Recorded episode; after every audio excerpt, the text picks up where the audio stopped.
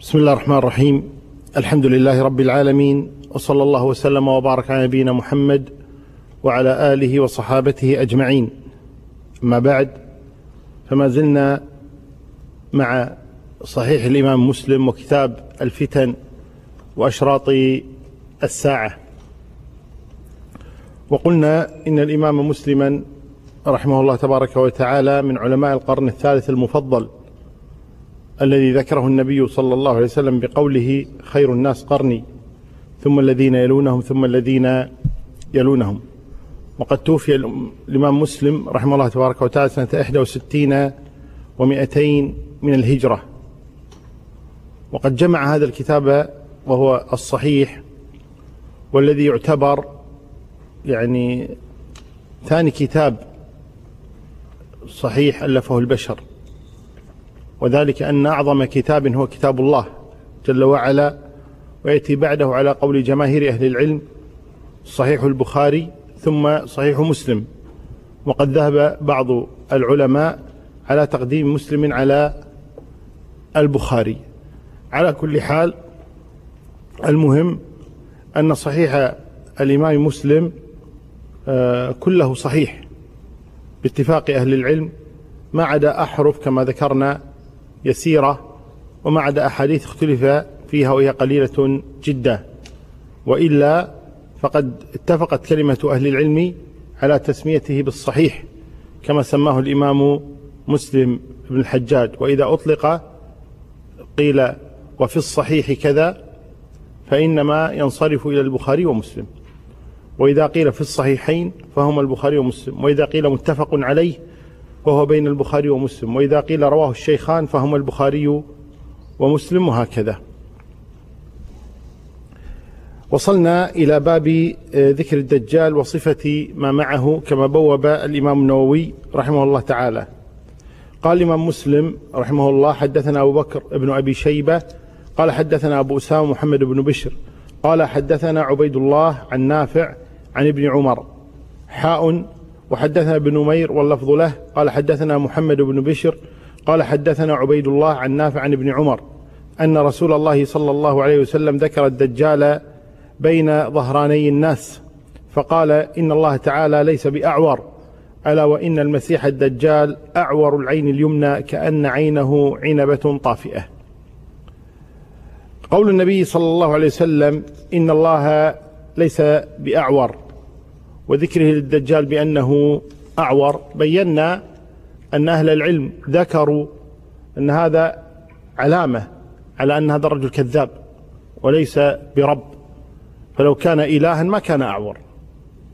وهو قد خلق الخلق يعني فأحسن خلقهم كما قال الله تبارك وتعالى ولقد كرمنا بني آدم وخلقه في أحسن تقويم فكيف يكون الخالق بأحسن تقويم هو أعور؟ هذا لا يمكن أن يكون أبدا. ثم الأمر الثاني وهو أنه مكتوب بين عينيه كافر يعني في مكان الجبهة مكتوب كافر وهذا لا يمكن أن يكون ربا وهو لا يستطيع أن يزيل هذه عن جبهته وأنه مكتوب بين عينيه كافر. وذكر أهل العلم أن الأمر الثالث هو أن الدجال يدعي أنه الله وأنه يراه الناس ويلتقون به. وقد أخبر النبي صلى الله عليه وسلم أصحابه بأنكم لن ترون لن, تر لن يرى أحد منكم ربه حتى يموت. فلا يمكن أن يكون إذن الدجال ربا. قوله ألا وإن المسيح الدجال أعور العين اليمنى. أعور العين اليمنى وجاء في بعض الروايات اليسرى. وهذا يكون يعني آه، خطأ من بعض الرواة. على كل آه، المسيح سمي المسيح وسمي المسيخ. له لقبان المسيح والمسيخ. أما المسيخ بالخاء لأن خلقته ممسوخة. فقيل له مسيخ مسخ. وأما المسيح لأنه ممسوح العين. لأنه ممسوح العين فقيل له المسيح. وتطلق كلمة المسيح على عيسى بن مريم. صلى الله عليه وسلم فيقال له المسيح عيسى بن مريم. والمسيح هذا لقب لعيسى صلوات ربي وسلامه عليه قيل لأنه كان يمسح الناس فيشفون كما جاء في قول الله تبارك وأبرئ الأكمه والأبرص. فكان يمسح على الأعمى أو الأبرص فيشفاه وكذا قيل له المسيح لأنه ممسوح القدم يعني قدمه في أسفلها متساوية. فقيل له مسيح. وقيل المسيح لأن من السياحة لأنه يسيح في الأرض كلها في الدعوة إلى الله تبارك وتعالى. على كل حال المسيح قلنا يكون لقبا طيبا لعيسى ويكون لقبا خبيثا للدجال. وأما المسيح فهو لقب خاص بالدجال. نعم. قال كأن عينه عنبة طافئة. يعني ناتئة. عنبة ناتئة. جاحظ العين. هذا الدجال. قال وحدثني أبو الربيع وأبو كامل. قال حدثنا حماد وهو ابن زيد عن أيوب حاء أي تحويل الإسناد. وحدثنا محمد بن عباد. قال حدثنا حاتم يعني ابن إسماعيل عن موسى بن عقبة كلاهما عن نافع عن ابن عمر عن النبي صلى الله عليه وسلم بمثله. قال الإمام مسلم حدثنا محمد بن المثنى ومحمد بن بشار قال حدثنا محمد بن جعفر قال حدثنا شعبة عن قتادة قال سمعت أنس بن مالك رضي الله عنه قال قال رسول الله صلى الله عليه وسلم ما من نبي إلا وقد أنذر أمته الأعور الكذاب ألا إنه أعور وإن ربكم ليس بأعور ومكتوب بين عينيه كاف فراء قوله إن الدجال أعور هذا واضح وجاء في مجموعة أحاديث. وقوله إن ربكم ليس بأعور أخذ أكثر أهل العلم من هذا الحديث إثبات العينين لله تبارك وتعالى. لأنه قال عن الدجال إنه أعور ثم قال إن ربكم ليس بأعور وقد ثبت صفة العين لله تبارك وتعالى. في قول الله تبارك وتعالى تجري بأعيننا ولتصنع على عيني. آه لكن عدد الأعين كم عين لله تبارك وتعالى فهذا إنما أخذ أهل العلم من هذا الحديث. في قول النبي صلى الله عليه وسلم إن الدجال أعور وإن ربكم ليس بأعور فقالوا إذا كان ليس بأعور ففيه إثبات العينين لله تبارك وتعالى. وقد يقول قائل طيب لماذا نتوقف عند عينين؟ لماذا لا نزيد؟ ثلاثة أعين أربعة أعين خمسة أعين ستة أعين. من أين لكم إثبات العينين؟ نقول هذا الذي فهمه علماء السلف من هذه الأمة وقد نقل الإجماع بعضهم كابن خزيمة وغيره على إثبات العينين لله تبارك وتعالى فهما من هذا الحديث. في قوله إن الدجال أعور وإن ربكم ليس بأعور. على كل حال هي مسألة يعني آه، أهم شيء فيها هو إثبات صفة العين. الله تبارك. أما عدد الأعين فهذا ظاهر من حديث آه، أنس وابن عمر أن الله له آه، عينين سبحانه وتعالى. قال مكتوب بين عينيه كاف راء وفي رواية تأتينا يقرأها مؤمن وكافر أو يقرأها كاتب وغير كاتب. يقرأ هذه الجملة أو هذه الكلمة.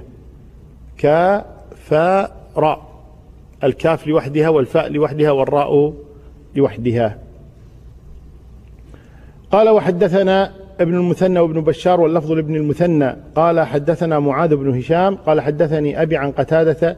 قال حدثنا أنس بن مالك رضي الله عنه أن نبي الله صلى الله عليه وسلم قال الدجال مكتوب بين عينيه كاف فاء راء أي كافر.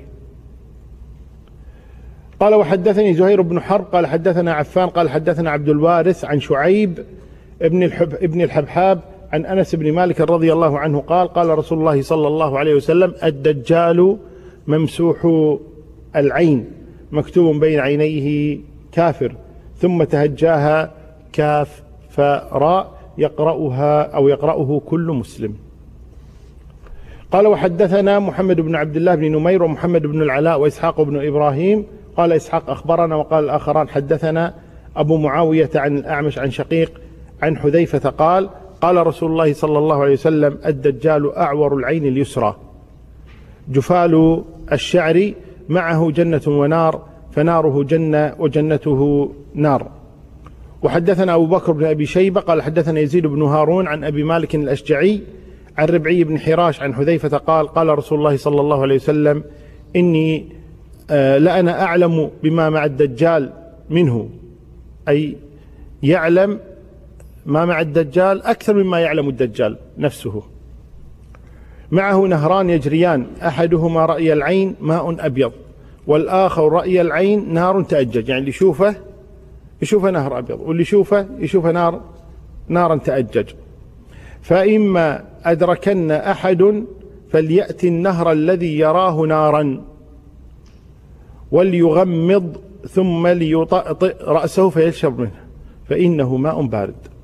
وإن الدجال ممسوح العين عليها ظفرة غليظة مكتوب بين عينيه كافر يقرأه كل مؤمن كاتب وغير كاتب.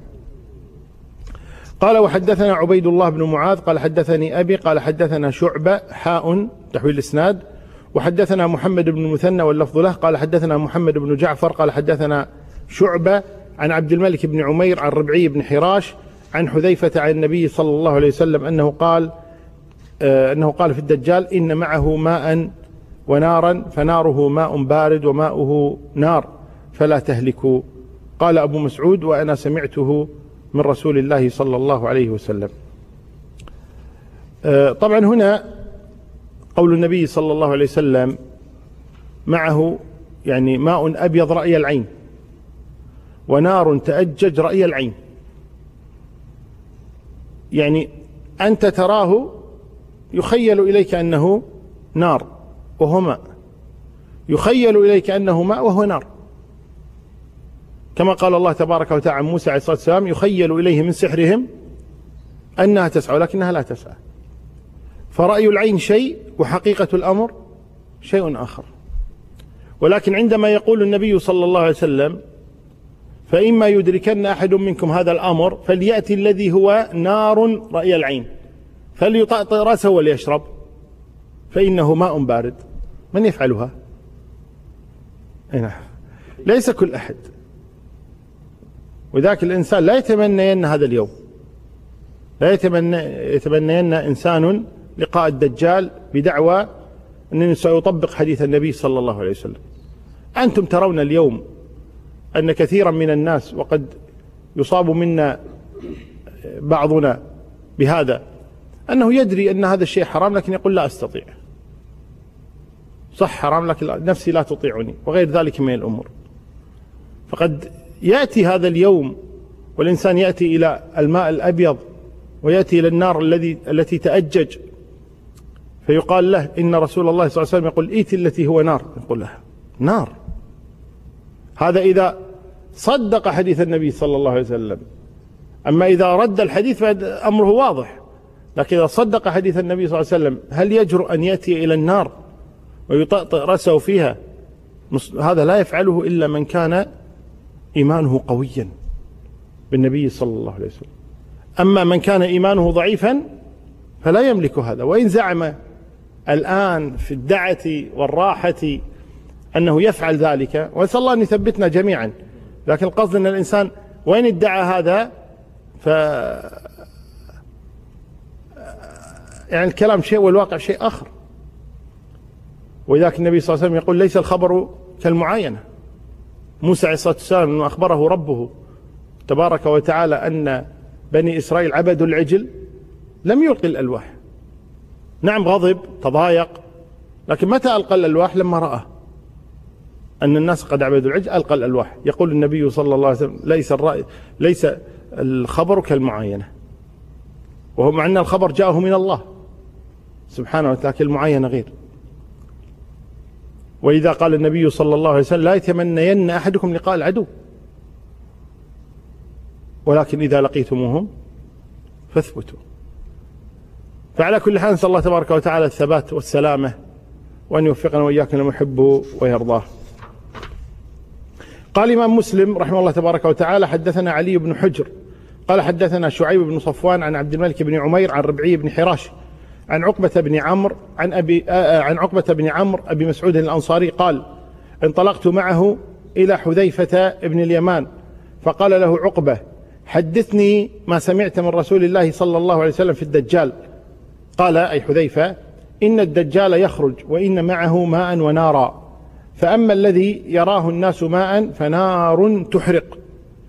وأما الذي يراه الناس نارا فماء بارد عذب. فمن أدرك ذلك منكم فليقع في الذي يراه نارا فإنه ماء عذب طيب. قال عقبة وأنا قد سمعته تصديقا لحذيفة. يعني أيضا أنا سمعته من النبي صلى الله عليه وسلم ليس فقط حذيفة. قال وحدثنا علي بن حجر السعدي وإسحاق بن إبراهيم واللفظ لابن حجر. قال إسحاق أخبرنا وقال ابن حجر حدثنا جرير عن عن المغيرة عن نعيم ابن أبي هند عن ربعي بن حراش قال اجتمع حذيفة وأبو مسعود. فقال حذيفة لأنا بما مع الدجال أعلم منه إن معه نهرا من ماء ونهرا من نار فأما الذي ترون أنه نار فهو ماء وأما الذي ترون أنه ماء فهو نار. فمن أدرك ذلك منكم فأراد الماء فليشرب من الذي يرى أنه نار فإنه سيجده ماء قال أبو مسعود هكذا سمعت النبي صلى الله عليه وسلم يقول. يعني لو لم يقل هكذا سمعت النبي صلى الله عليه وسلم يقول. واكتفى بقوله لا أنا أعلم من الدجال بما معه. قال هذا تصديقا للنبي صلى الله عليه وسلم في هذه القضية ممكن. لكن طالما أنه عزاه إلى النبي صلى الله عليه وسلم فقد حسم الأمر. قال الإمام مسلم حدثني محمد بن رافع قال حدثنا حسين بن محمد قال حدثنا شيبان عن يحيى عن أبي سلمة قال سمعت أبا هريرة رضي الله عنه قال قال رسول الله صلى الله عليه وسلم ألا أخبركم عن الدجال حديثا ما حدثه نبي قومه؟ إنه أعور وإنه يجيء معه مثل الجنة والنار فالتي يقول إنها الجنة هي النار. وإني أنذرتكم به كما أنذر به نوح قومه. بعض أهل العلم يرى أن الجنة والنار التي للدجال هما النهران. يعني النهر الذي هو ظاهره ماء هو النار والنهر الذي ظاهره نار هو الجنة. هذا بعض أهل العلم يرى. وبعض أهل العلم يرى أن الجنة والنار التي عند الدجال غير النهرين اللذين عند الدجال. قال الإمام مسلم حدثنا أبو خيثمة زهير بن حرب قال حدثنا الوليد بن مسلم قال حدثني عبد الرحمن بن يزيد بن جابر قال حدثني يحيى بن جابر الطائي قاضي حمص قال حدثني عبد الرحمن بن جبير عن أبيه جبير بن نفير الحضرمي أنه سمع نواس بن سمعان الكلابي حاء أي تحويل الإسناد.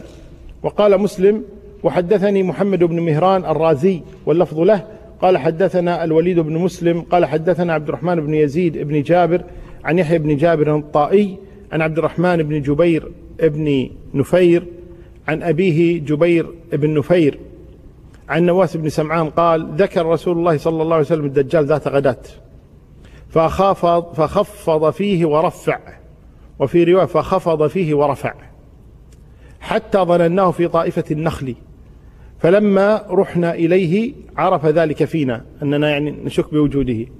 فقال ما شأنكم؟ قلنا يا رسول الله ذكرت الدجال غداة غداة يعني الفجر أول الصبح. فخفضت فيه ورفعته حتى ظنناه في طائفة النخل. فقال غير الدجال أخوفني عليكم إن يخرج وأنا فيكم فأنا حجيجه دونكم وإن يخرج ولست فيكم فامرؤ حجيج نفسه. والله خليفتي على كل مسلم. إنه شاب قطط عينه طافئة. قول النبي صلى الله عليه وسلم أو قول الراوي عن النبي صلى الله عليه وسلم أنه خفض ورفع. قال أهل العلم تحتمل معنيين. خفض ورفع أي خفض من شأنه ورفع من شأنه. أما تخفيضه له من شأنه فتحقيره. وأما ترفيعه من شأنه فرفع شأن فتنته وأنها من أعظم الفتن. ولذا قلنا أو قال النبي صلى الله عليه وسلم أنه ما من نبي إلا وحذر قومه الدجال لعظم فتنته وإنها من أعظم الفتن التي تصيب الناس في هذه الدنيا. فيكون التخفيض والترفيع ترفيع فتنته وأنها شديدة وخطرة وضارة وتخفيض شأنه بأنه حقير عند الله تبارك وتعالى. وإن ادعى أنه إله من دون الله جل وعلا. أو يكون المعنى فخفض ورفع أي من صوته وطريقته في الكلام لجذب الانتباه. يعني يرفع صوته ثم يخفضه ويرفع صوته ثم يخفضه صلى الله عليه وسلم. فهذا معنى خفض ورفع؟ إما خفض ورفع من صوته وطريقته في الأداء وإما خفض ورفع أي من شأن الدجال. قال غير الدجال أخوفني عليكم. يعني أنا أخاف عليكم أشياء أعظم من الدجال. وقد بينها صلى الله عليه وسلم في حديث يأتي أن أخشى عليكم الأئمة المضلين. أكثر من الدجال. وذلك الدجال فتنته كما أخبر النبي صلى الله عليه وسلم أربعون يوما. يوم كسنة يوم كشهر يوم كجمعة وسائر أيامه كأيامكم. بينما فتنة الأئمة المضلين فهي على طوال الزمان. وانظر كم يضلون من الناس ويضيعون آه، من البشر. فعلى كل حال النبي صلى الله عليه وسلم يخوف أمته الدجال ولكن أيضا يقول لهم هناك فتن أخرى غير الدجال ومنها فتنة الأئمة المضلين. ثم قال يعني مهونا عليهم الأمر إن يخرج وأنا فيكم أنا حجيجه لا تخافون طالما أنا موجود إذا خرج أنا أواجهه أنا حجيجه دونكم. وإن يخرج ولست فيكم فامرؤ حجيج نفسه. كل واحد يدافع عن نفسه. ثم قال صلى الله عليه وسلم إنه شاب قطط. قطط قال أهل العلم يعني شعره جعد والجعودة نوعان. هناك يقول شعر جعد ولكنه جميل. والقطط هو الشعر الجعد القبيح. يعني يقول شعر قطط أي شعر جعد قبيح. قال إنه شاب قطط آه، عينه طافئة أي بارزة. كأني أشبهه بعبد العزى ابن قطن. هذا رجل اسمه عبد العزى بن قطن يقول يعني هذا أقرب الناس شبها بالدجال. فمن أدركه منكم فليقرأ عليه فواتح سورة الكهف. إنه خارج خلة بين الشام والعراق. خلة قيل منطقة بين الشام والعراق وقيل خلة أي مثل الخلال وهي الفراغ يعني ما بين البلدين ما بين البلدين في الخلة أي في الفراغ الذي بين البلدين بين الشام والعراق. وقيل حلة بالحاء واللام والهاء لام مشدة والهاء حله أي آه، محله الذي يحل به. حله أي محله الذي يحل به. ولكن المشهورة خلة وقد ذكر أكثرهم أن المقصود بين البلدين الخلة التي الفراغ الذي بين البلدين بين الشام والعراق. قال فعاث يمينا وعاث شمالا. عاث بمعنى أكثر الفساد. يعيث في الأرض يكثر الفساد.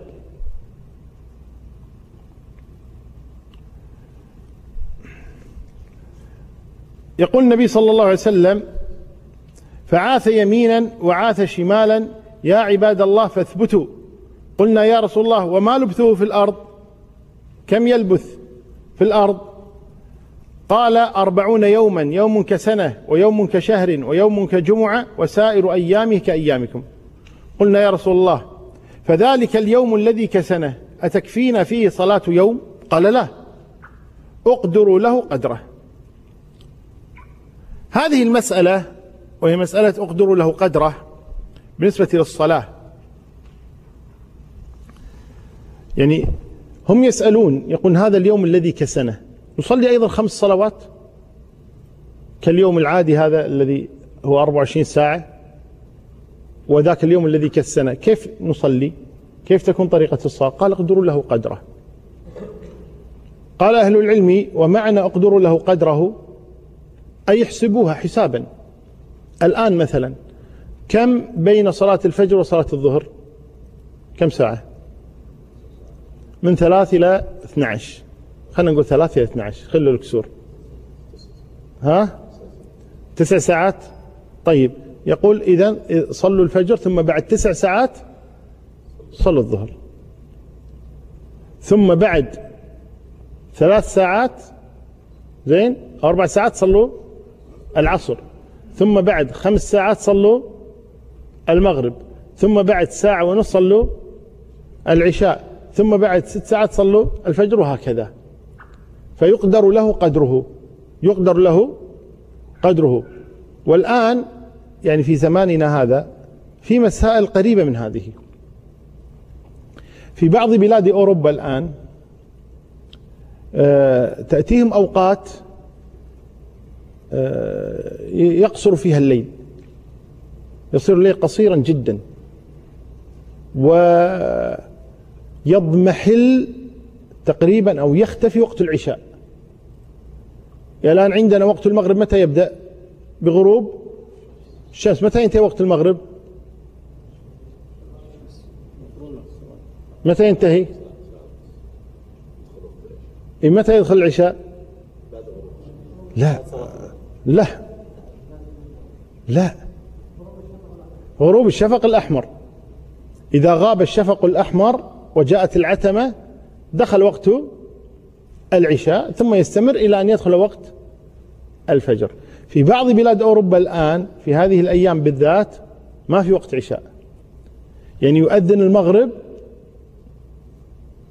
ثم لا يغيب الشفق الأحمر حتى يدخل وقت الفجر. يعني يؤذن المغرب الساعة الحادية عشرة أو العاشرة والنصف الآن ويظل يعني الشفق الأحمر إلى أن يؤذن الفجر الساعة الثالثة الثالثة والنصف. فوقت العشاء معدوم. عندهم غير موجود وقت العشاء. حتى إن بعض الدول هناك تجمع بين المغرب والعشاء بحكم أنه ما في وقت عشاء أصلا. فيجمعون بين المغرب والعشاء. والأظهر والعلم عند الله تعالى أن يقدروا له. يعني يصلون المغرب ثم ينتظرون ساعة ونصف كما هي العادة بين المغرب والعشاء ثم يصلون العشاء. ولا يجمعون بين المغرب والعشاء. على كل حال المقصود أن في وقت الدجال سيكون هذا. أنه يكون يوم مدته سنة. فسألوا النبي صلى الله عليه وسلم عن طريقة أداء الصلاة قال اقدروا له قدره. فتصلى كم؟ 365 يوم في خمس صلوات. يلا وين أهل الحساب؟ أفا لا تطلع حاسبة. 305 يلا 300 في خمسة. ها؟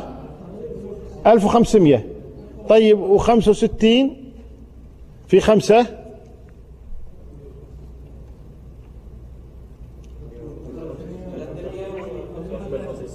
كم؟ 325 وهناك؟ 1500 يعني 1825 يعني يصلون 1825 صلاة في يوم واحد.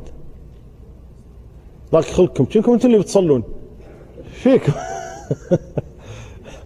يصلون 1825 صلاة في يوم واحد. صلاة سنة كاملة. لأن اليوم طويل جدا. يمكن الواحد ما يتصور. زين؟ لكن لعل هذا تهيئة ليوم القيامة. الذي هو يوم ليس بعده ليلة أصلا. على كل حال هو يوم طويل. يصلون فيه 1825 صلاة في يوم واحد. يعني كل فرض 365 مرة. الفجر 365 مرة في هذا اليوم الظهر العصر المغرب والعشاء. وكذا الأمر بالنسبة لليوم الذي هو كشهر واليوم الذي هو كجمعة. يقدر له قدره. نعم. يقول قلنا يا رسول الله في ذلك اليوم الذي كسنا. قال اقدروا له قدره. قلنا يا رسول الله وما إسراعه في الأرض أي الدجال. قال كالغيث. استدبرته الريح. صور غيث تدفعه الريح. يعني المطر تدفعه الريح كيف يأتي قويا؟ يقول هكذا اندفاع الدجال. فيأتي على القوم فيدعوهم أي إلى دينه وإلى كفره. فيؤمنون به ويستجيبون له. فيأمر السماء فتمطر والأرض فتنبت. آه، هنا يأمر السماء فتمطر يأمر الأرض فتنبت وفي رواية يأمر الأرض أن تخرج كنوزها فتخرج كنوزها. كل هذه الأمور خوارق. يعني ما تحدث عادة للناس. هذه خوارق. ولذلك بعض الناس يخطئ يقول فرق بين النبي وغير النبي أن النبي معه معجزة وغير النبي ليست معه معجزة. والمعجزة هي إيش؟ أمر خارق للعادة. طيب هذا الذي مع الدجال أيضا أمر إيش؟ خارق للعادة لا يحدث عادة. فقال أهل العلم الخارق للعادة قسمان. إما أن يكون أو ثلاثة أقسام خلينا نقول. إما أن يكون نبوة وإما أن يكون كرامة وإما أن يكون استدراجا. فللنبي تكون خوارق العادات علامات على النبوة. وللصالحين خوارق العادات إكرام من الله ويسمى كرامات الأولياء. وللفاسدين من السحرة والمنجمين والكفرة والدجالين وغيرهم خوارق العادات بالنسبة لهم استدراج من الله تبارك وتعالى. قال فتروح عليهم سارحتهم أطول ما كانت ذرى وأسبغه ضروعا. سارحتهم اللي هي الغنم والإبل آه، تأتي يعني شبعانة من آه، نبات الأرض وأسمنه ضروعا أي من اللبن وأمده خواصر. يعني أيضا كلا يدل على إيش؟ الشبع يعني الأرض آه، تنبت. قال ثم يأتي القوم فيدعوهم فيردون عليه قوله يعني يرفضونه. فينصرف عنهم فيصبحون ممحلين. ليس بأيديهم شيء من أموالهم. شوف الابتلاء. كما قال الله تبارك وتعالى حسب الناس أن يتركوا أن يقولوا آمنا وهم لا يفتنون. ابتلاء من الله تبارك وتعالى. وذاك بعض ضعاف الإيمان عندما يأتيهم الدجال ويدعوهم فيرفضون ثم يجدون الأرض الذي التي قومه استجابوا له كيف اخضرت وشبعت دوابهم وكيف ثم يرى الأرض التي رفضته كيف أنها أمحلت وهذا ضعاف الإيمان يتبعونه والعياذ بالله. وهذا ابتلاء من الله سبحانه وتعالى. نعم. قال ويمر بالخربة الخربة الخرابة. فيقول لها أخرجي كنوزك فتتبعه كنوزها كيعاسيب النحل. يعني قطعان النحل هذه الأعداد الكبيرة من النحل التي تتبع الملكة أو الملك تتبعه هكذا يقول هكذا تتبعه الكنوز. ثم يدعو رجلا ممتلئا شبابا فيضربه بالسيف فيقطعه جزلتين رمية الغرض. هنا لم يفصل حال هذا الشاب وسيأتي إن شاء الله حديث يبين لماذا قتل هذا الشاب. قال فيقطعه جزلتين أي قطعتين رمية الغرض يعني بعضهم قال في تقديم وتأخير أي آه، فيضربه بالسيف رمية الغرض فيقطعه جزلتين يعني أراده جزلتين فقطعه جزلتين ثم يدعوه فيقبل يتهلل وجهه. يعني بعد أن ينقطع هذا الشاب نصفين يقول له قم فيقوم مرة ثانية شاب كما كان. قال فيقبل ويتهلل وجهه يضحك. فبينما هو كذلك إذ بعث الله المسيح ابن مريم. يعني هذا وقت نزول عيسى عليه الصلاة والسلام. فينزل عند المنارة البيضاء شرقية دمشق بين مهرودتين واضعا كفيه طبعا مهرودتين ثوبين بين مهرودتين بين ثوبين. واضعا كفيه على أجنحة ملكين. إذا طأطأ رأسه قطرة. أي سقط منه يعني شيء من رأسه وهو كما يأتي مثل الجمان.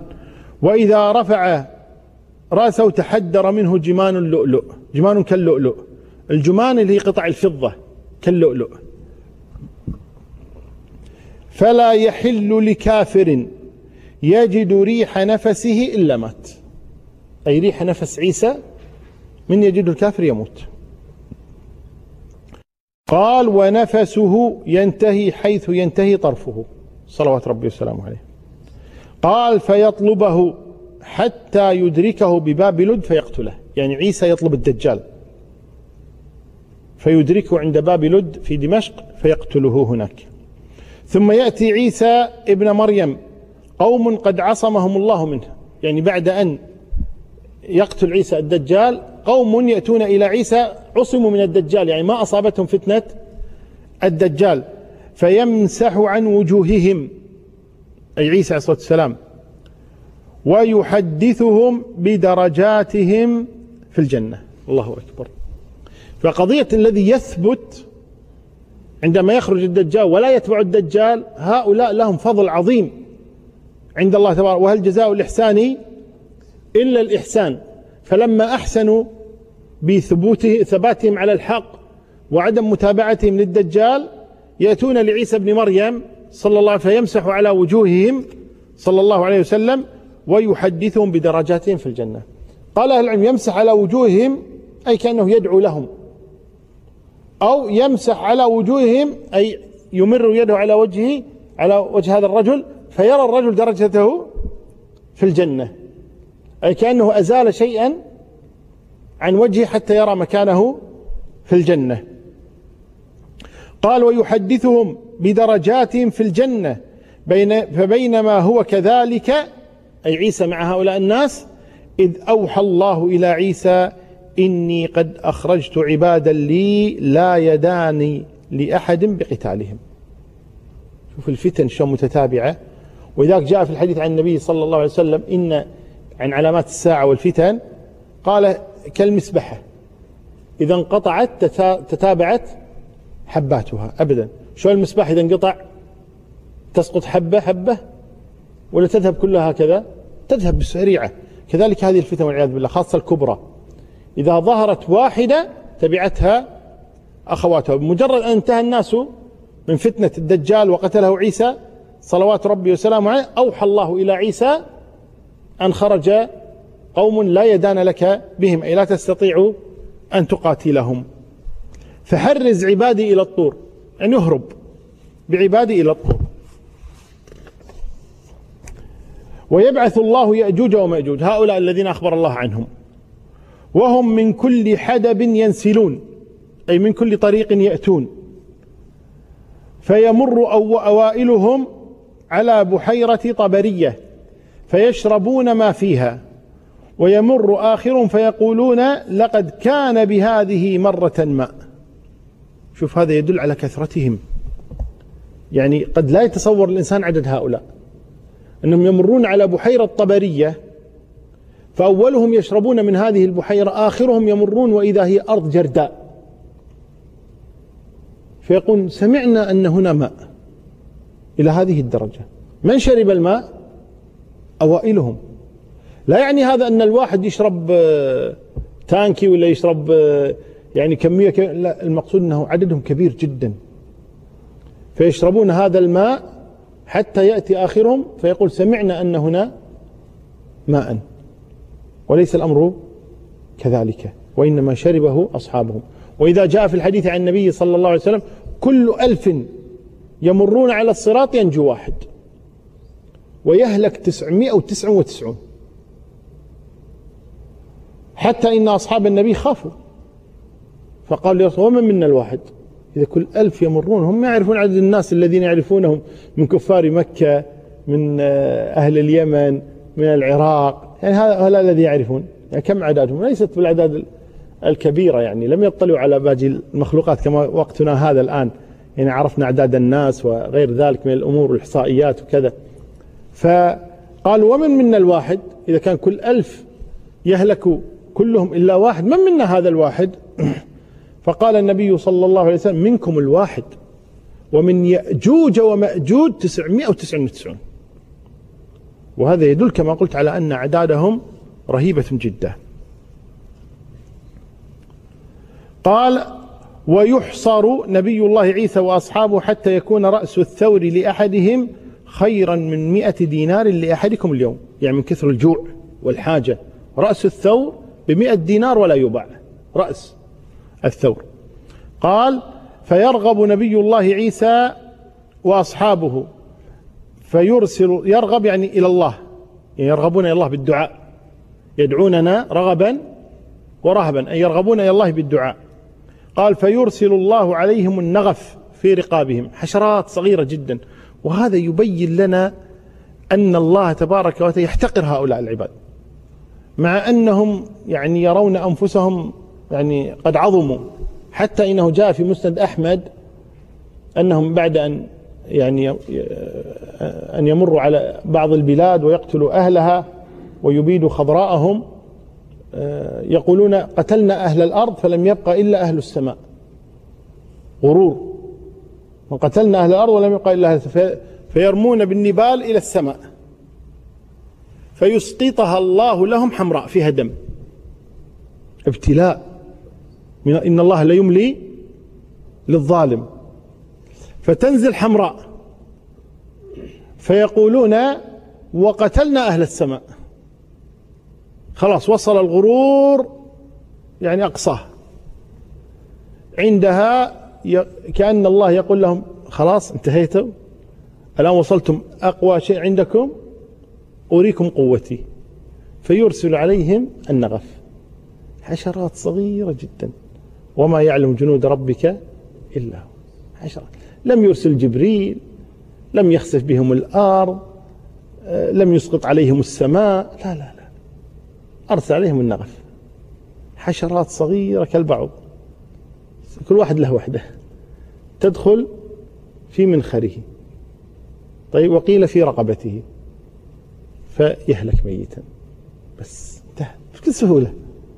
إنما أمره إذا أراد شيئا يقول له كن فيكون. ولعل جميعكم يعرف قصة النمرود مع إبراهيم عليه الصلاة والسلام وكيف أنه كان يقول أنا أحيي وأميت وكان يقول أنا ربكم الأعلى وغير ذلك من الأمور. فأرسل الله أيضا له حشرة فقط. فأهلكها. كأن الله يقول له من أنت؟ من أنت؟ وإذا جاء في الحديث عن النبي صلى الله عليه وسلم يؤتى بالمتكبرين يوم القيامة كأمثال الذر يطأهم الناس بأقدامهم كما يقال الجزاء من جنس العمل.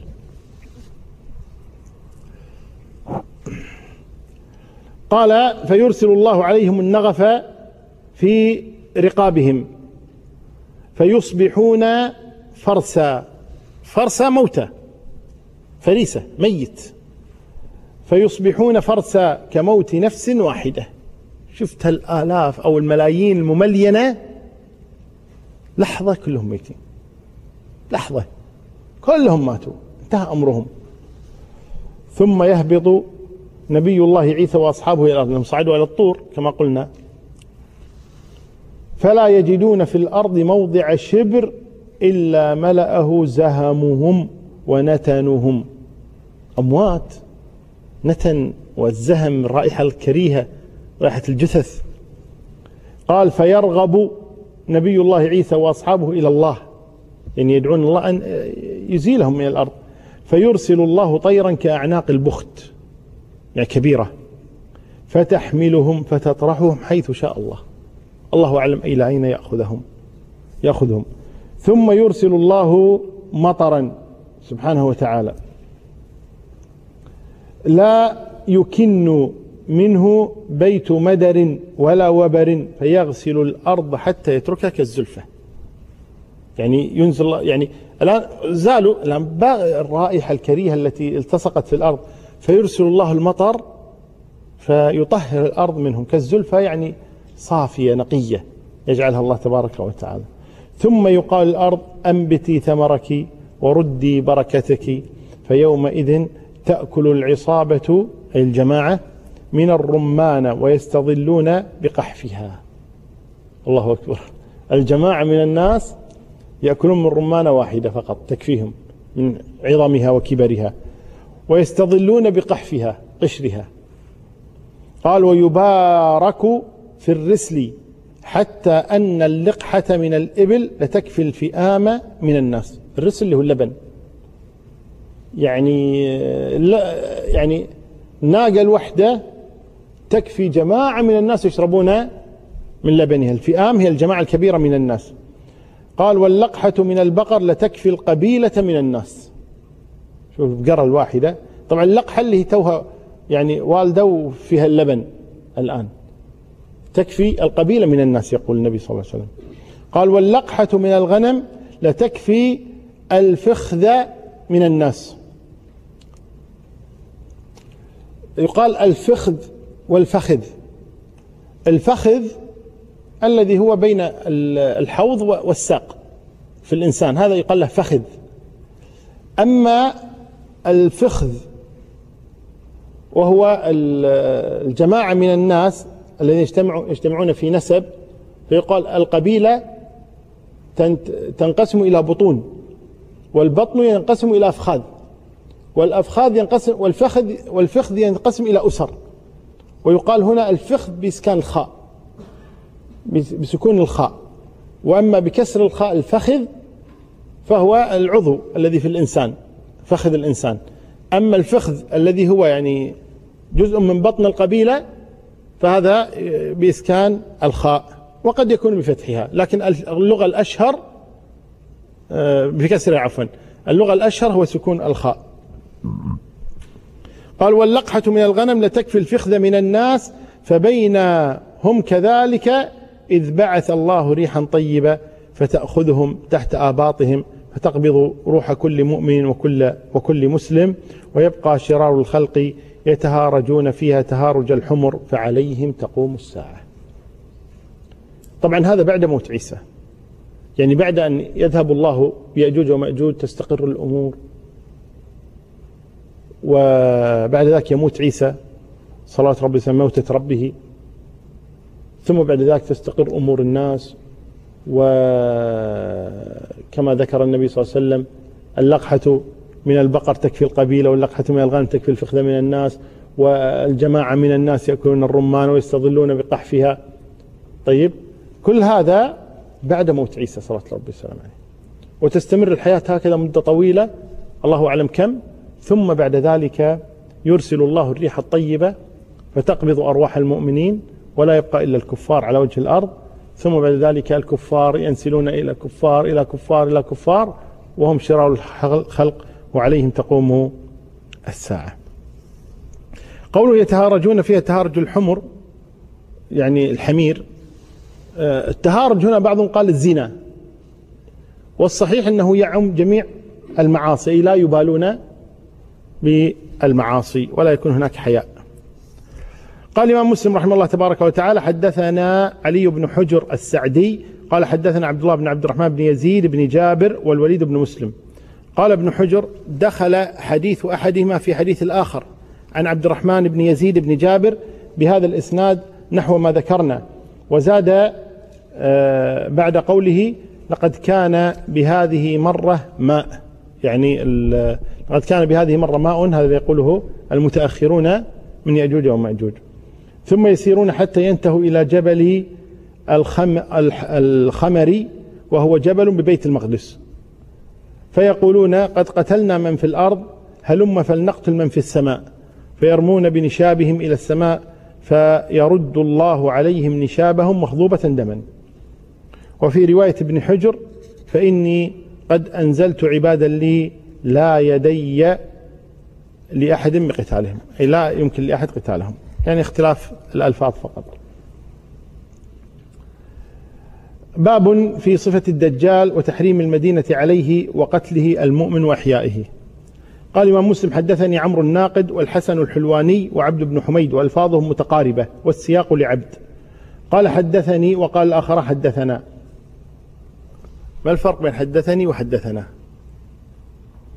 إحنا قلنا الفرق بين أخبرنا وحدثنا ولا لا؟ الآن شوف مسلم دقيق يفرق بين حدثني وحدثنا.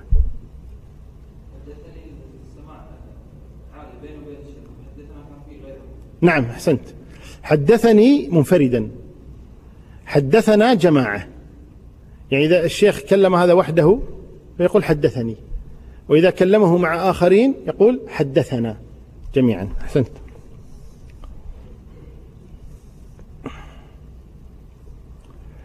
آه قال حدثني وقال الآخر حدثنا يعقوب وهو ابن إبراهيم بن سعد. قال حدثنا أبي عن صالح عن ابن شهاب. قال أخبرني عبيد الله بن عبد الله بن عتبة أن أبا سعيد الخدري رضي الله عنه قال حدثنا رسول الله صلى الله عليه وسلم يوما حديثا طويلا عن الدجال. فكان فيما حدثنا قال يأتي وهو محرم عليه أن يدخل نقاب المدينة فينتهي إلى بعض السباخ التي تلي المدينة يعني لا يستطيع أن يدخل المدينة. فيخرج إليه يومئذ رجل هو خير الناس أو من خير الناس.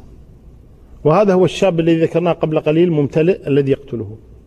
فيقول له أشهد أنك الدجال الذي حدثنا رسول الله صلى الله عليه وسلم حديثه. طبعا عندما يقول له هذا يقول واحد ما الفائدة؟ فائدة يحاول تحذير الناس الذين يعتقدون أنه رب العباد لأنه يقول إنه الله. فهذا جاء يقول له أنت الدجال حتى ينتبه الناس لذلك. فيقول الدجال للناس أرأيتم إن قتلت هذا ثم أحييته؟ أتشكون في الأمر؟ يعني لا يقص عليكم. أنا الحين أقتله وأحييه عشان تعرفون أني أنا الله. هكذا يقول. يقول أرأيتم إن قتلت هذا ثم أحييته؟ أتشكون في الأمر؟ فيقول لا. قال فيقتله ثم يحييه. فيقول حين يحييه والله ما كنت فيك قط أشد بصيرة مني الآن. يعني الرجل يقول للدجال الآن تأكدت تماما أنك الدجال. لماذا؟ لأن هذا الرجل قد سمع حديث النبي. في الدجال وماذا يفعل؟ فرآه رأي العين. فزاد إيش؟ بصيرة في الأمر. قال فيريد الدجال أن يقتله فلا يسلط عليه. يريد الدجال أن يقتله فلا يسلط عليه. قال أبو إسحاق يقال أن هذا الرجل هو الخضر عليه السلام. آه، طبعا القول بأن هذا الرجل هو الخضر هذا قال به البعض لكن لا دليل عليه. هذا لا دليل عليه. أن هذا الرجل هو الخضر. بل الصحيح أن الخضر مات في زمنه ولم يبقى طوال هذه المدة. وقضية أن أبا إسحاق أخبر بها أبو إسحاق أنه تلميذ مسلم هذا راوي الصحيح أبو إسحاق هذا ليس من الرواة وإنما هذا راوي صحيح مسلم. لأن مسلما رحمه الله تعالى لما جمع الصحيح حدث به تلاميذه. كيف وصل لنا صحيح مسلم؟ تلاميذه نقلوه عنه. هذا أحد تلاميذ مسلم وهو إبراهيم بن إسحاق أبو إسحاق. هو الذي يعني حدث عن مسلم هذا الكتاب فزاد أبو إسحاق هذا قال هذا الرجل هو الخضر عليه السلام لكن لا يسلم له هذا القول. والصحيح أن الخضر لو كان حيا لكان جاء وبايع محمدا صلى الله عليه وسلم وتابعه ولجاهد معه. ولا يجوز له أبدا أن ينصرف خاصة أن النبي صلى الله عليه وسلم بعث للناس كافة. صلى الله عليه وسلم. كيف والنبي قال لو كان موسى حيا لما وسعه إلا أن يتبعني فإذا كان هذا في حق موسى فالخضر من باب أولى. لو كان يجب عليه أن يتبع النبي محمدا صلى الله عليه وآله وسلم. نعم. وحدثني قال الإمام مسلم عبد الله بن عبد الرحمن الدارمي قال أخبرنا أبو اليمان قال أخبرنا شعيب عن الزهري في هذا الإسناد في هذا الإسناد بمثله. قال حدثني محمد بن عبد الله بن قهزاد من أهل مرو. قال حدثنا عبد الله بن عثمان عن أبي حمزة عن قيس بن وهب عن أبي الوداك عن أبي سعيد الخدري رضي الله عنه قال قال رسول الله صلى الله عليه وسلم يخرج الدجال فيتوجه قبله رجل من المؤمنين. هو نفس الشاب الذي ذكرناه. فتلقاه المسالح مسالح الدجال. المسالح يعني المسلحين. المسالح أهل السلاح. المسالح هم أهل السلاح يعني الذين يحملون يعني حراس الدجال الجنود الذين مع الدجال وما شابه ذلك. قال فتلقاه المسالح مسالح الدجال. فيقولون له أين تعمد؟ إلى أين تريد؟ فيقول أعمد إلى هذا الذي خرج. قال فيقول أو ما تؤمن بربنا؟ من ربهم؟ الدجال.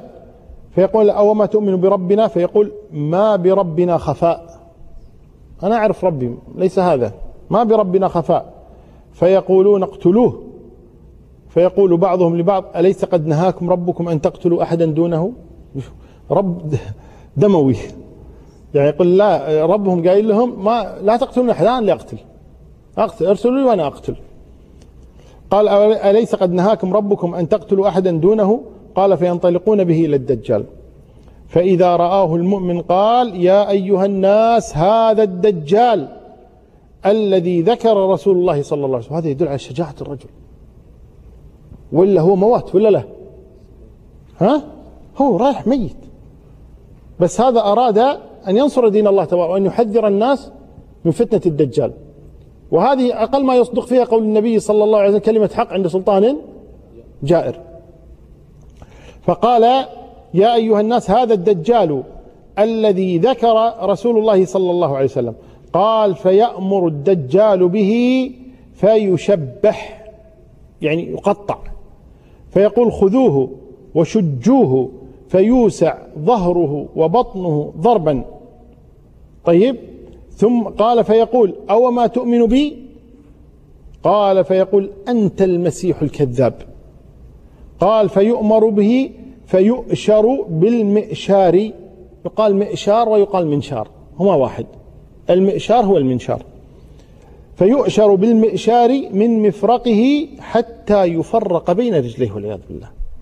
من مفرق الرأس يقص بالمنشار إلى أن يقص نصفين. حتى يفرق بين رجليه. قال ثم يمشي الدجال بين القطعتين قطعتي الرجل. ثم يقول له قم. فيستوي قائما. وهذا كما قلنا استدراج من الله تبارك وتعالى لهذا الدجال ولمن يتبعه. قال فيستوي قائما. ثم يقول أتؤمن بي الآن؟ أني أنا الله يعني. فيقول ما ازددت فيك إلا, بص إلا بصيرة. قال ثم يقول يا أيها الناس إنه لا يفعل بعدي بأحد من الناس. يلا أتحداه الآن. أن يعيد هذه الفعل مرة. لأن هذا الرجل كما قلنا عنده علم من النبي صلى الله عليه وسلم. هذه الأحاديث عن النبي صلى الله عليه وسلم أن الدجال يستطيع أن يفعلها إلا إيش؟ مرة واحدة فقط. قال فيأخذه الدجال ليذبحه فيج فيجعل ما بين رقبتي إلى ترقوته نحاسا. يعني الله سبحانه وتعالى يضربون يضربون ما تنقطع الرقبة. يعجز. الدجال أن يقتل ذلك الرجل. ما أدري أتوقع بعضكم يقول يا ريت أنا أكون ذلك الرجل. لا شك أن هذا الرجل مكرم عند الله تبارك وتعالى. قال فلا يستطيع إليه سبيلا. قال فيأخذ أي الدجال بيديه ورجليه فيقذف به. أين؟ في ناره التي قال عنها النبي صلى الله عليه وسلم إيش؟ ماء بارد. قال فيقذف به. فيحسب الناس أن ما قذفه إلى النار وإنما ألقي في الجنة. الله أكبر. قال رسول الله صلى الله عليه وسلم هذا أعظم الناس شهادة عند رب العالمين. نعم. سير نقول رضي الله عنه. ها؟ إيه قولوا ما رجل شهيد يقينا هذا ما في كلام. نعم. أعظم الناس شهادة عند رب العالمين. قال باب في الدجال وهو أهون على الله عز وجل.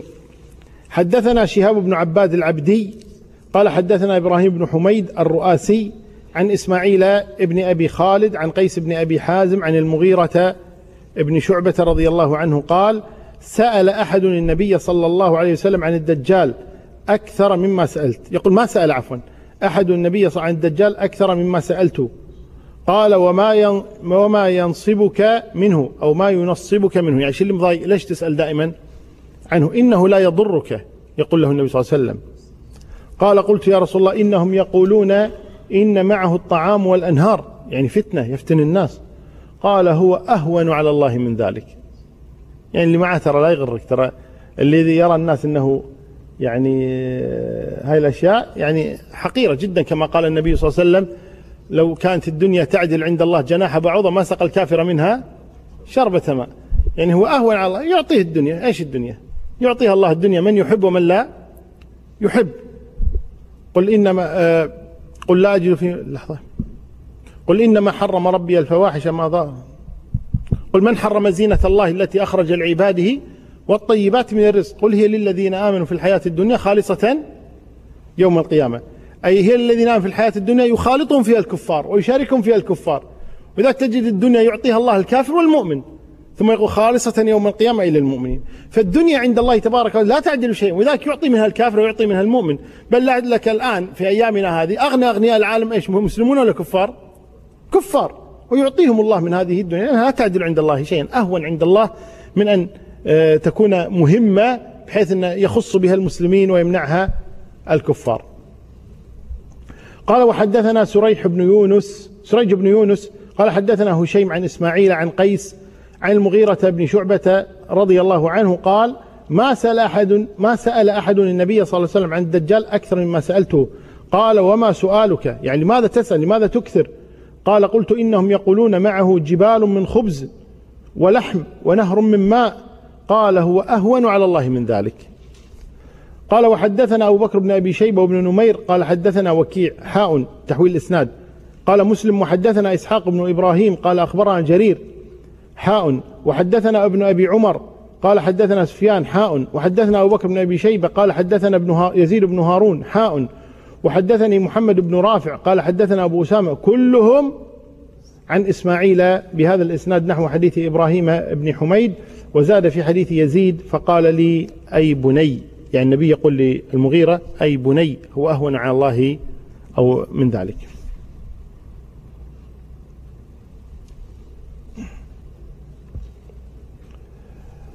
قال باب خروج الدجال آه، آه، ومكة في الأرض ومكثه في الأرض ونزول عيسى وقتله إياه وذهاب أهل الخير والإيمان وبقاء شرار الناس وعبادتهم الأوثان والنفخ في الصور وبعث من في القبور. يعني مجموعة من الأحاديث الواردة في هذا المجال. قال الإمام مسلم حدثنا عبيد الله بن معاذ العنبري قال حدثنا أبي قال حدثنا شعبة عن النعمان بن سالم قال سمعت يعقوب بن عاصم ابن عروة بن مسعود الثقفي يقول سمعت عبد الله بن عمرو رضي الله عنه وجاءه رجل فقال ما هذا الحديث الذي تحدث به؟ تقول إن الساعة تقوم إلى كذا وكذا. فقال سبحان الله أو لا إله إلا الله أو كلمة نحوها. المهم تفيد التعجب. لقد هممت أن لا أحدث أحدا شيئا أبدا. إنما قلت يعني يقول يعني لقد هممت أن لا أحدث شيئا أبدا. يعني يقول أخطأ علي هذا في الحديث. أنا ما ما قلت هذا. أنتم تريدوني أن أكتم خلاص أسكت ما أتكلم ما ما تحفظون عدل ما تحدثون كما حدثت. إنما قلت إنكم سترون بعد قليل أمرا عظيما يحرق البيت ويكون ويكون.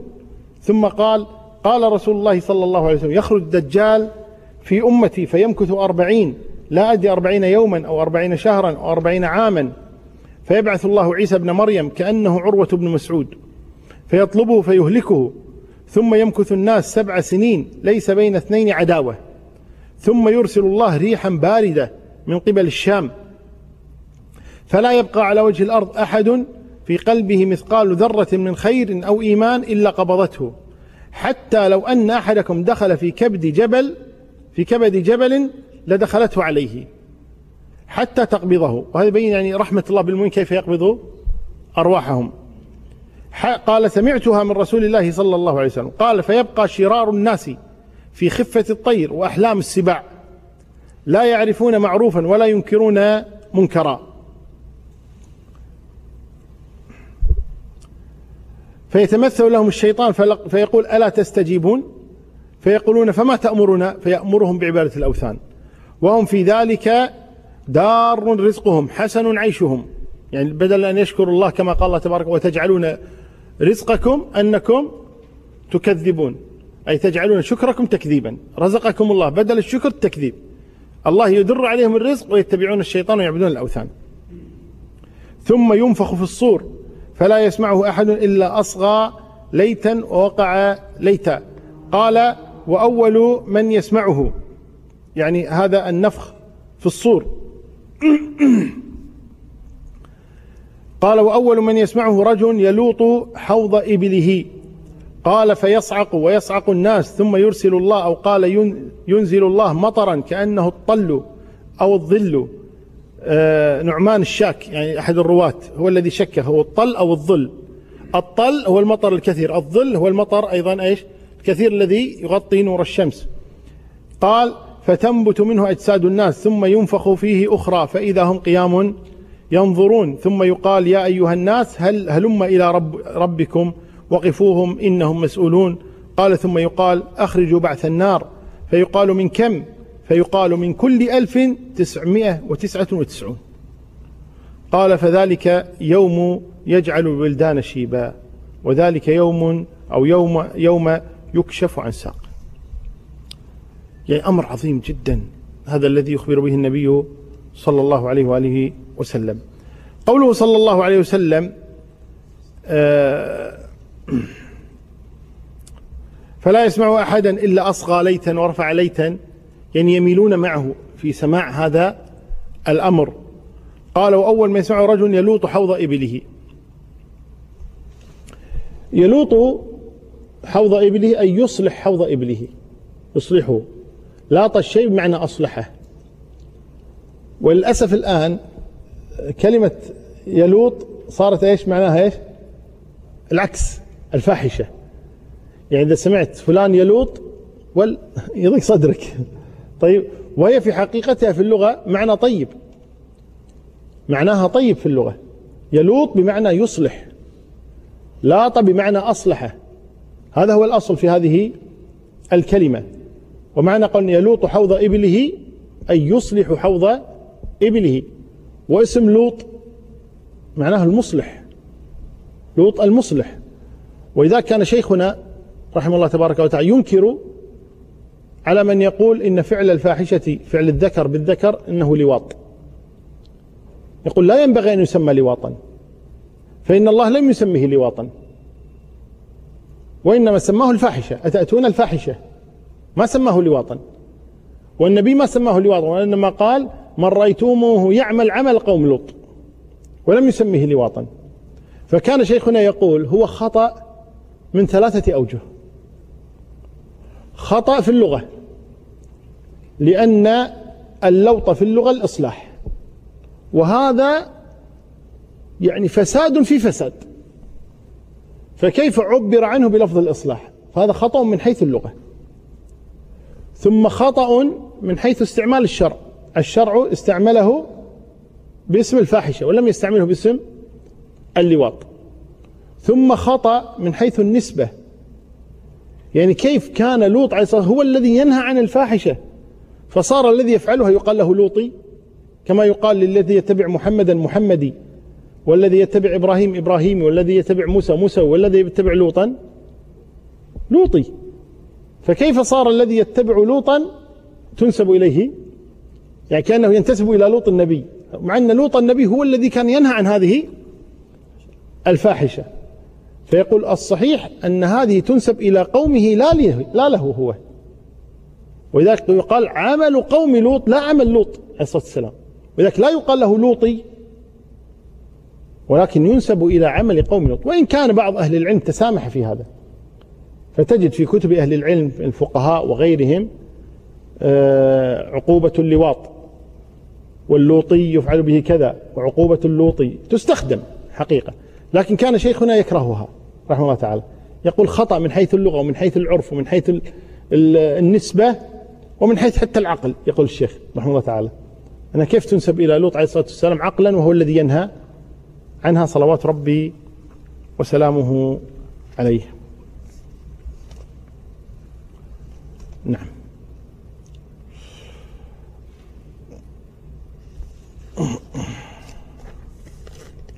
قال وحدثني محمد بن بشار قال حدثنا محمد بن جعفر قال حدثنا شعبة عن النعمان بن سالم قال سمعت يعقوب ابن عاصم ابن عاصم بن عروة بن مسعود قال سمعت رجلا قال لعبد الله بن عمرو رضي الله عنهما إنك تقول إن الساعة تقوم إلى كذا وكذا. فقال لقد هممت أن لا أحدثكم بشيء إنما قلت إنكم ترون بعد قليل أمرا عظيما. فكان حريق البيت قال شعبة هذا أو نحوه.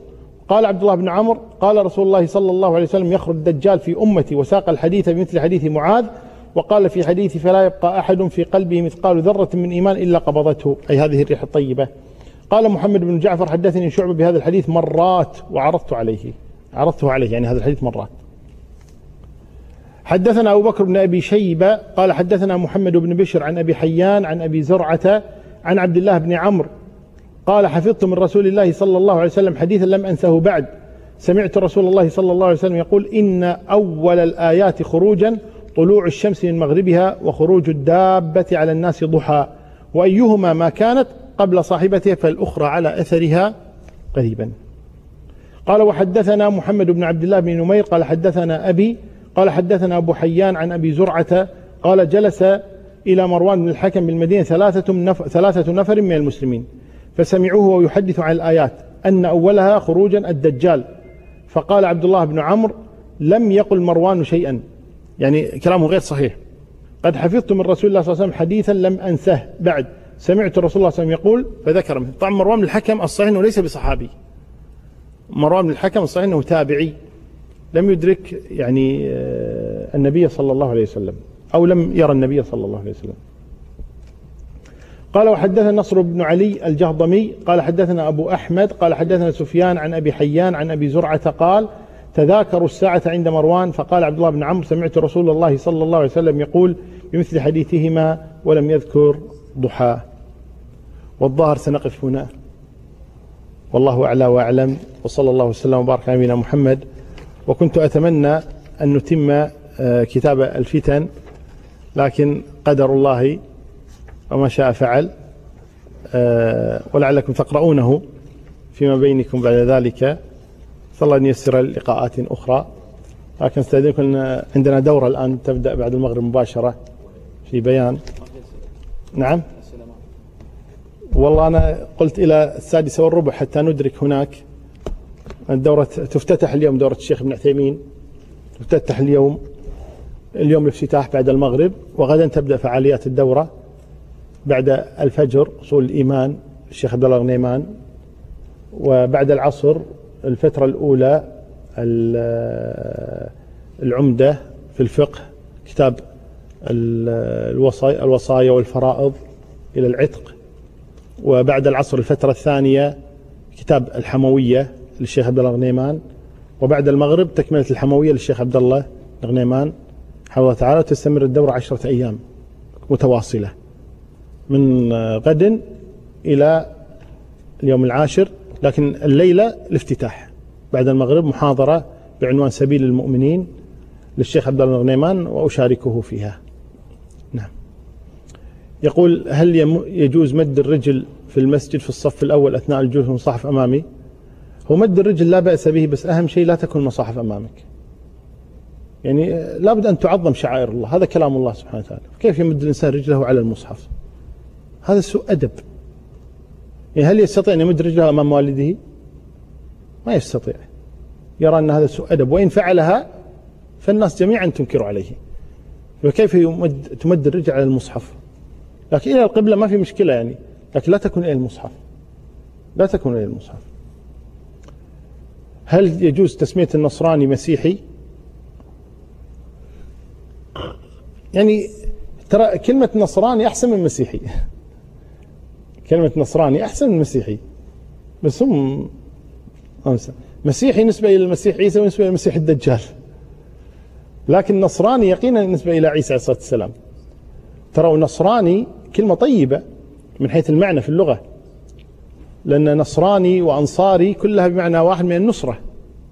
كلها من النصرة. وإذا قال الله عن عيسى قال إذ قال عيسى الحواري من أنصاري إلى الله؟ قال الحواريون نحن أنصار الله. فالنصراني من النصرة.